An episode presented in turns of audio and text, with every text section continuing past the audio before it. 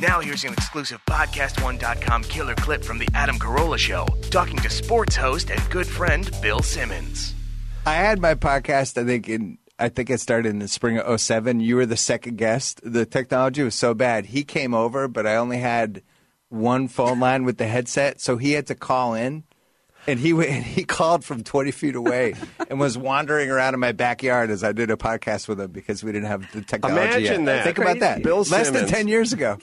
It it was I was the guest on his show At and my I, house. and I stood in his driveway on his phone. And I could see him like like doing the Corolla stuff, like looking back and gesturing and the whole Not, thing. not a like cell phone. We had like the portable landline phone. The 900 yeah, megahertz. and Cordless. I just cordless phone. I just stood in this driveway the entire time. Unbelievable. So I and could now we're call on, in. now we're on Facebook Live. Unbelievable. Less than 10 years later. TheRinger.com is where you go as well to find out all the pods and all the good stuff. I, I wanted to uh, talk about the uh, origins. Yeah. I think with of Bill Simmons because um, Okay. a lot of people sort of don't know the the story. But Bill and I got hooked up as soon as he came into town.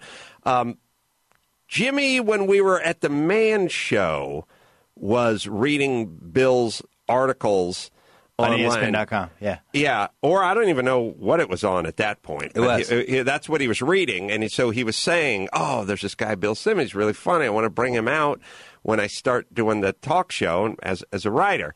And then at some point, Bill came out right right at the beginning. I came out September 2002. He flew me out to CLA because my wife didn't want to move. My my fiance at that point, she didn't want to leave Boston. She loved Boston, so Mm-hmm. Right. flew us out, and it was the it was the first feast ever. You know that Italian He's feast. San Gennaro. Yeah, and you know my future wife is a little concerned about LA. I'm on talk show, like it's going to be crazy. All these women. I'm like, no, no, it's fine. These are good guys.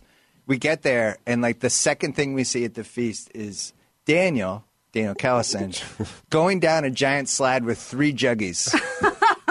And she's just Not looking at me, helpful. and I'm like, "Oh, this isn't going to go great." But yeah, we loved it. The weather was great. We tried, and we were like, "Screw it, let's do it." To hear more, click on the full show link. Or if you're listening on something that starts with I or G, go to PodcastOne.com.